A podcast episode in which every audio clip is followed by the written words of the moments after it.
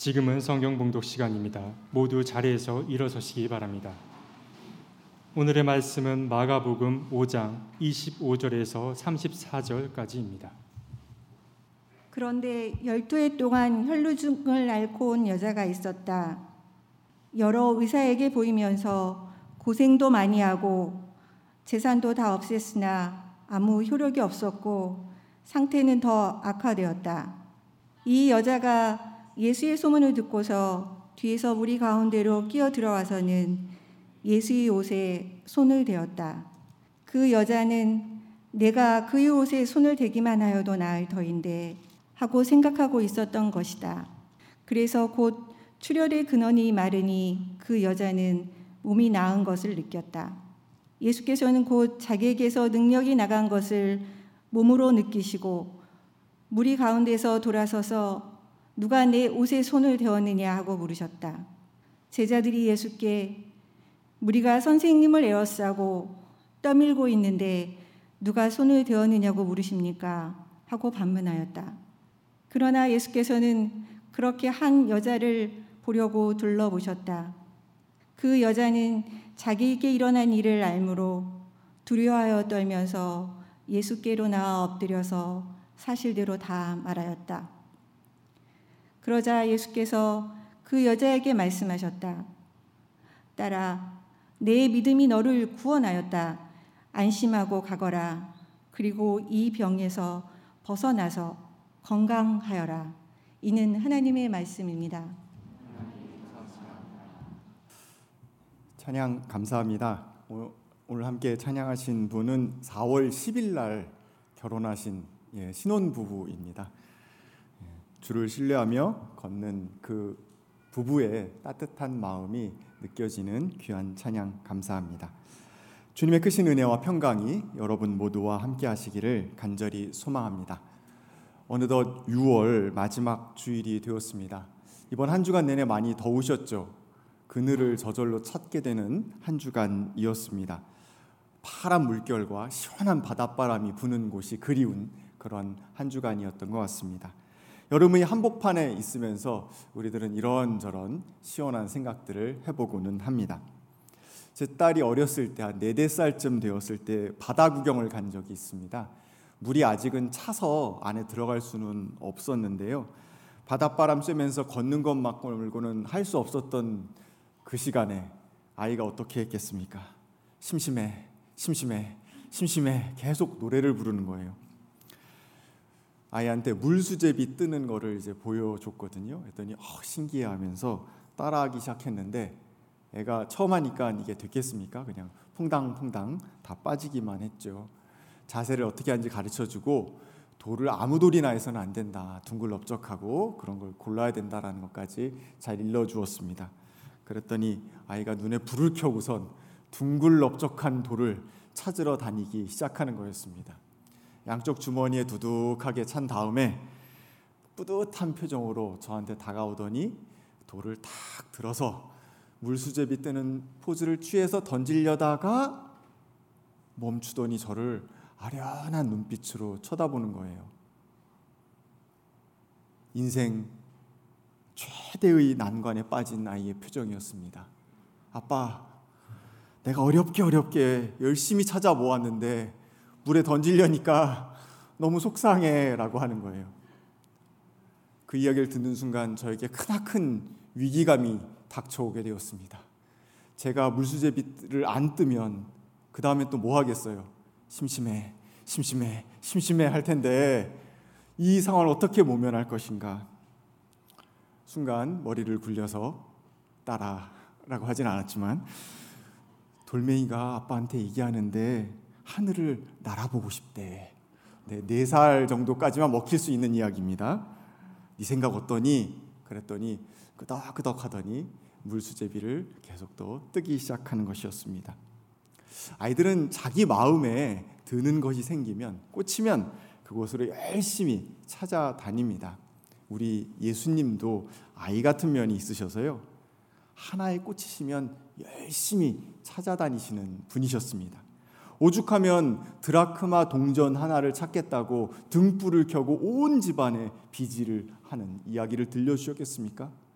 한 마리 잃은 양을 찾겠다고 아흔 아홉 마리는 산에다가 버려두고선 찾아 나서시는 분 그분이 우리 주님이십니다. 모두가 포기한 순간에도 고집스럽게 그 하나를 찾아 나서시는 분. 오늘 본문에서도 그분의 모습을 우리는 볼 수 있습니다. 예수님은 갈릴리 호수를 중심으로 많은 사람들을 가르치고 돌보고 계셨습니다. 사람들이 얼마나 많이 모였는지요. 예수님께서 호수에다가 배를 띄우고 그 배 위에서 설교단 배를 설교단 삼아서 말씀 하나님의 나라에 대한 이야기를 전해 주셔야만 했었습니다. 말씀만 전하실 뿐만이 아니라 풍랑도 잠잠케 하시고 거라사 군대도 내쫓으시는 등 여러 가지 이적 치유를 행하셨습니다. 예수님께서 들려주시는 이야기를 듣기 위해서 그래서 수많은 사람들이 더 많이 많이 몰려들었습니다. 때마침 주 활동지셨던 가버나움에 이르렀을 때 그곳 회당장이었던 야이로가 예수님을 찾아옵니다. 딸이 죽을 지경에 되었습니다. 제발 오셔서 손을 얹어서 고쳐 주십시오라고 청합니다. 예수님이 그리하시겠다고 하면서 그와 함께 길을 떠나고 같이 몰려있던 그 수많은 사람들도 함께 밀치고 밀면서 길을 걸어갑니다. 그런데요, 길을 가던 중간에 예수님이 갑자기 멈추시는 거예요. 그러더니 무리를 향해 둘러보시고 누가 내 옷에 손댔어? 라고 물어보시는 거예요. 제자들은 어이가 없었습니다. 아니, 이 수많은 사람들이 애워싸고 밀고 밀치고 하고 있는데 누가 손을 댔냐뇨? 전부 다 손댔죠. 너무나도 황당해하는 그 제자들을 향해서 주님께서 다시 물어보십니다. 누가 내 옷에 손을 댔냐고. 그리고 그 사람을 찾을 때까지 움직이지 않으시는 거예요. 그때 한 남루한 여인이 그 사람들 앞에 나섭니다. 이 여인은 12년 동안 혈루증으로 고생해 왔던 사람입니다. 하혈을 했던 것 같아요. 12년이라는 세월 숫자를 나타내기도 하지만 시간의 양이기도 하지만 정말 무수하게 긴 세월을 이야기하는 것이기도 하거든요. 그의 육신의 고통은 이루 말할 수가 없었습니다. 여러 의사를 만나느라 재산도 탕진했지만 상황은 더 나빠지기만 했습니다. 당시의 율법상 피를 흘리는 여인은 부정한 사람으로 취급받았습니다. 그녀 자신이 부정할 뿐만이 아니라 그가 만지는 사람도 부정하고 그가 만지는 물건도 부정하게 여겨졌습니다. 그러니 그 여인 곁에 누가 있을 수 있었겠습니까? 아무도 없었죠. 그 여인은 육체적으로 망가질 뿐만이 아니라 사회적으로도 관계적으로도 영적으로도 모두 망가져 버리고 있었습니다. 절망한 그녀가 그녀 자신을 위해서 해줄 수 있는 건 아무것도 없었어요. 그런데 그때 마침 소문을 듣습니다. 나사렛에 예수라는 이가 있는데 그가 치유를 잘한다더라. 그 여인에게는 최후의 마지막 시도라고 할 수 있을 만한 일이었습니다. 피가 흐르기 때문에 그 어떤 사람과도 접촉을 하면 안 돼요. 사람들 사이에 그 밀린 사람들 사이에 있으면 안 돼요. 그런데 그 예수의 나사렛 사람의 옷자락이라도 만지면 자신이 나을 것 같은 그런 느낌이 드는 거예요. 그분의 능력이 마술처럼 나에게 옮겨와서 내가 나을 수 있을 것 같다는 확신이 드는 거예요. 압니다. 알아요. 만지면 안 된다는 거 알아요. 사람들 사이에 있으면 안 된다는 거 알아요. 하지만 그 확신이 들었기 때문에 그녀는 슬며시 그 무리 사이에 들어갑니다. 공개적으로 함께 할 수는 없었지만 슬며시 들어가서 기회를 노리는 거예요. 그리고 용기를 내어서 대담하게 손을 내밀었고 나사렛 사람의 옷을 만집니다. 놀라운 사건이 발생했습니다. 피가 멎은 거예요.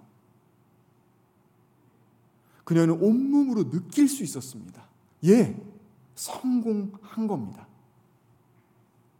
그런데 이 성공함에 도취되기도 전에 갑자기 예수님이 무리를 세워버리신 거예요. 그리고 찾는 거예요. 누가 내 옷에 손댔냐고. 아, 예수님 그냥 좀 넘어가시지. 지금 옆에 누구 있습니까? 야이로 있어요. 야이로는 지금 어떻습니까? 딸이 죽어가고 있어요. 그 아빠의 마음이 얼마나 애간장이 타겠습니까? 한시 바삐 길을 걸어가야 되는 상황이에요. 아, 그냥 가시지. 왜 불러내시나? 여인의 가슴은 콩닥콩닥 뛰었을 겁니다. 하지만 다시 한번 대담하게 발걸음을 내딛습니다. 사람들 앞에 나서서 주님 앞에 무릎을 꿇고 접니다. 라고 이야기합니다. 예수님은 빨리 야이로의 딸이나 고치러 가시지 도대체 시간을 지체하며 왜 멈춰 서셨을까요? 왜 그 여인을 앞으로 불러내셨을까요? 그 위급한 상황에서 한시가 정말 시급한 상황에서 말입니다. 예수님은 느끼셨습니다. 누군가가 내 옷에 손을 댔고 나의 권능이 발현돼서 누군가가 나았다라는 걸 느꼈어요. 하지만 그것으로만 충분하지 않다라는 것을 주님은 알고 계셨습니다. 더 정작 중요한 일이 이루어져야 한다라는 것을 주님께서는 알고 계셨습니다. 한 사람이 겪는 고통은 단순하지 않습니다. 한 가지가 아니에요. 아주 복합적으로 구성되어 있습니다. 어떤 문제에 맞닥뜨려서 괴로워하고 있을 때 그는 육체적으로 지치고 힘들 뿐만이 아니라 영혼도 피폐해지고 사회 경제적으로도 무너집니다. 관계도 무너집니다. 온통 망가집니다. 예수님은 그 얽히고 설킨 인간의 문제 그 모두를 구하기를 원하셨습니다. 그 영혼을 치유하고 그 관계를 회복시키고 그가 다시 하늘의 비끄러매진 존재로 설 수 있도록 인도하기 원하셨습니다. 그래서 주님은 멈춰 서신 것이고 시급한 상황에서도 그 여인을 앞에 불러내신 것이고 그 여인에게 선포하고 계시는 것입니다. 예수님은 끝끝내 찾아내시는 분이십니다. 어떠한 상황에서도 포기하지 않고 마지막 한 사람까지 찾아내시는 분이십니다.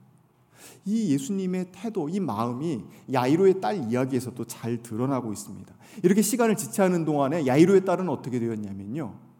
죽었어요. 그 딸이 죽었다는 소식이 전해옵니다. 집에 도착했는데 사람들이 울며 불며 곡을 하고 있는 상황이었어요. 그때 예수님께서 그 사람들에게 뭐라고 하셨는지 아십니까? 아이는 죽은 것이 아니고 자고 있다. 예수님이 몰라서 그러신 겁니까? 정말 자고 있다고 생각해서 그런 거예요? 아닙니다. 예수님에게 완전히 끝나버린 존재는 없습니다. 다만 잠들었던 것 뿐이에요. 손을 잡아 일깨워서 일으켜 세우면 된다고 주님은 생각하고 계시는 겁니다. 아무리 큰 환란과 고난 가운데 있어도 절망밖에는 그 어떤 선택이 없다 할지라도 마지막 그 순간에도 나타나셔서 그의 손을 잡으시고 일으키시는 분, 그분이 우리 주님이십니다. 주님께 완전히 망쳐진 존재는 없습니다. 돌이킬 수 없는 순간은 없습니다. 끝나버린 존재는 없습니다. 다만 잠시 잠든 존재가 있을 뿐입니다. 지금은 자고 있지만 다시 일어날 존재. 아니, 당신께서 반드시 다시 일으키실 존재. 그 존재로 그 여인을 불러내신 겁니다. 주님은 여인의 걸어왔던 삶의 스토리와 그날 있었던 이야기를 다 들으셨습니다. 우리 주님은 귀담아 들으시는 분이시거든요. 그리고 꾸짖지 않으시고 따뜻한 목소리로 말씀하십니다. 딸아, 내 믿음이 너를 구원하였다. 아마 예수님의 평상시의 모습으로 생각해 보건대 다가가셔서 그 여인의 어깨에 손을 얹고 말씀하셨을 것 같아요. 딸아, 얼마나 다정한 목소리입니까? 너를 내 가족으로 맞아들인다라는 주님의 표현입니다. 딸아라고 하며 이렇게 한 존재를 그대로 그 모습 그대로 받아주심 이것이 바로 구원입니다. 믿음은 무엇입니까? 아, 저분은 내가 이렇게 부정하지만 나를 받아주실 거야 라고 달려나가는 것. 그것이 믿음입니다. 어느 소설가가 이런 말을 했습니다. 나를 성장시킨 사람은 충고해 준 사람이 아니라 기다려 준 사람이라고요. 나를 믿고 받아주는 이가 곁에 있을 때 사람은 앞으로 발을 내디딜 수 있습니다. 예수님은 내 믿음이 너를 구원하였다라는 말 속에서 그 여인의 대담하게 돌파하는 그 믿음을 인정하셨습니다. 그 믿음으로 그 여인의 육체가 건강하게 되었음을 인정하셨습니다. 하지만 그것으로 끝나지 아니하시고 더 나아가서 그 여인을 그 여인의 영적인 면을 그 여인의 관계적인 면을 다시 회복시켜 주셨습니다. 그리고 말씀하십니다. 안심하고 가거라. 안심, 평안, 평화, 에이렌의 샬롬입니다. 하나님과의 관계가 다시 원래적인 모습으로 회복된다라는 뜻입니다. 당시에요 질병이라는 것은 신의 저주요 신의 징벌이었습니다. 근데 그것이 이제 끝났다라는 거예요. 이제 그 관계를 다시 회복시키신다라고 말씀하십니다. 사람들에게 버림받았던 12년의 세월을 하나님께 받아들여지는 충만함으로 바꾸어 내신 것입니다. 그리고 말씀하십니다. 이 병에서 벗어나서 건강하여라. 사람이 극심한 고통에 맞닥뜨리게 되면요. 정신줄을 놓게 됩니다. 그리고 막막해져요. 세상이 까맣습니다. 그리고 순간 억울해져요. 왜 나만? 왜 나한테? 주변 사람들이 다 미워집니다. 분노하죠. 그것으로 끝나나요? 나도 밉습니다. 극심한 우울감에 빠지게 되죠. 허우적됩니다. 도저히 왜 나한테 이런 현실이 닥쳤는지 이해할 수 없는 그 상황 속에서 그는 고난의 이유를 찾아내고자 합니다. 이유라도 알면 답답하지 않을 테니까요. 설사 그게 나를 향한 칼이 된다 할지라도 이유 없는 고통보다 낫다고 여기는 것 그것이 인간의 모습입니다. 이 과정 속에서 어마어마한 상처가 내면과 그의 관계 속에 생기게 됩니다. 너무너무나도 깊숙이 생깁니다. 그 상처는 정말 너무 더럽고 끈적끈적해서 들러붙어 있습니다. 설사 그 당시의 고통의 문제가 끝난 다음이라 할지라도 그 존재를 휘어잡고 흔듭니다. 이후에 만약에 다시 어려운 상황에 닥치게 되면요. 어, 지난번에도 그랬었는데 그 상처가 다시 수면 위로 떠오릅니다. 그래서 한 사람이 온전히 회복하기 위해서는 그 이해할 수 없는 문제를 수용할 수 있어야 하고 그 문제로부터 자유로워져야 합니다. 그 과정이 필요합니다.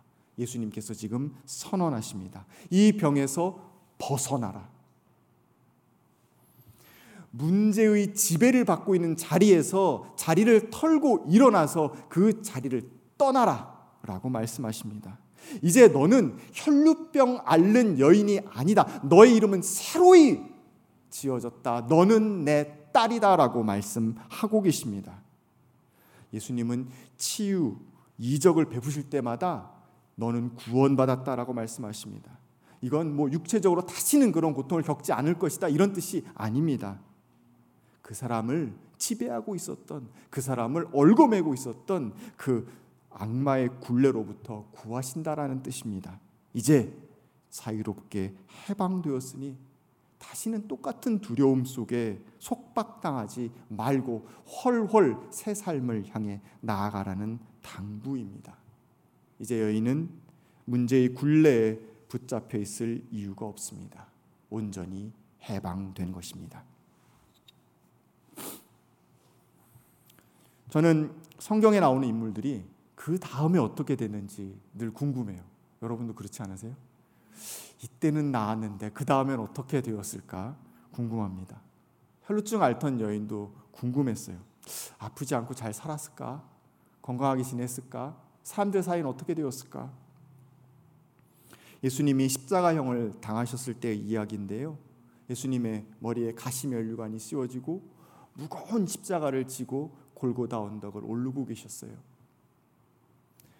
피가 흐르고 땀이 흐르고 지쳐서 탈진해서 쓰러지십니다. 그때 한 여인이 다가와서 자신의 머리 수건을 풀러서 예수님의 얼굴에 피와 땀을 닦아 주었다고 전해지는 이야기가 있습니다. 예, 잘 아시는 베로니카의 수건입니다. 기적적으로 그 수건에 예수님의 얼굴이 남아 있다라고 이야기하죠. 이 베로니카가 누군가 여러 가지 설이 있습니다. 사케오의 부인이라는 이야기도 있고요. 또 하나 바로 이 혈루병 앓던 여인이라는 이야기도 있습니다. 전 이야기가 참 그럼직한 것 같아요. 예수님께서 피를 멈추게 해주신 그 여인이 나아서 회복되어서 이제는 예수님의 피와 땀을 닦아주고 있다라는 이야기. 여인의 삶을 상상해 봅니다. 예수님의 피와 땀을 닦아주고 예수님과 끝까지 함께하는 삶을 살지 않았겠습니까? 마을로 돌아가서는 어떻게 했을까요? 자신의 옛날처럼 버림받고 절망하고 있는 사람들을 슬며시 찾아가서 당신에게는 예수님의 너른 품이 있습니다. 그 사랑이 있습니다. 라고 일깨워 주며 그의 지친 몸을 다시 일으켜 세워 주고 하나님과 이웃과의 관계 안으로 이끌어 당기지 않았겠습니까? 여러분, 주님께서는 모두가 그냥 가자고 할 때, 바쁘다고 할 때 멈춰 서서 한 여인을 불러내셨습니다. 그리고 그의 육신뿐 아니라 그의 영혼과 그의 사회적 관계도 다시 회복시켜 주셨습니다. 딸로 품어 안아 주시고 그를 새 삶의 길로 인도하여 주셨습니다. 다시는 악의 얽매인 삶이 아니라 자유로운 삶으로 해방의 삶으로 이끌어 주셨습니다. 주님께서는 지금 이 순간에도 주저앉은 다 끝났다고 낭망한 영혼을 찾아오십니다. 모두가 외면한 그를 당신의 품으로 안아주십니다. 받아주십니다. 그리고 말씀하십니다. 내 딸아, 내 아들아, 고생했다. 이 병에서 벗어나서 건강하여라. 이제 안심하고 세상으로 나아가서 믿음의 모험을 씩씩하게 감행하고 복되게 살아라. 말씀하십니다. 이 주님의 손길과 목소리를 기억하며 일상으로 내려가서 베로니카처럼 자신의 수건을 풀어 이웃의 피와 땀을 닦아줄 수 있는 저와 여러분이 되기를 간절히 기원합니다. 함께 거듭의 기도 드리겠습니다. 주님, 우리 안에 있는 상처와 아픔을 다 아시지요. 그대로 가지고 주님 앞에 나왔습니다. 주님께서 구하시리라 믿고 달려 나왔습니다. 우리를 어루만지시고 일으켜 세워 주시옵소서. 우리의 관계를 회복시키시고 우리의 영혼을 소성시켜 주시옵소서. 주님, 그리하여 주님께 받은 그 사랑으로 세상으로 나아가 베로니카처럼 이웃의 땀과 피를 닦아주며 살아가는 우리들로 인도하여 주시옵소서. 예수님의 이름으로 기도하였습니다. 아멘.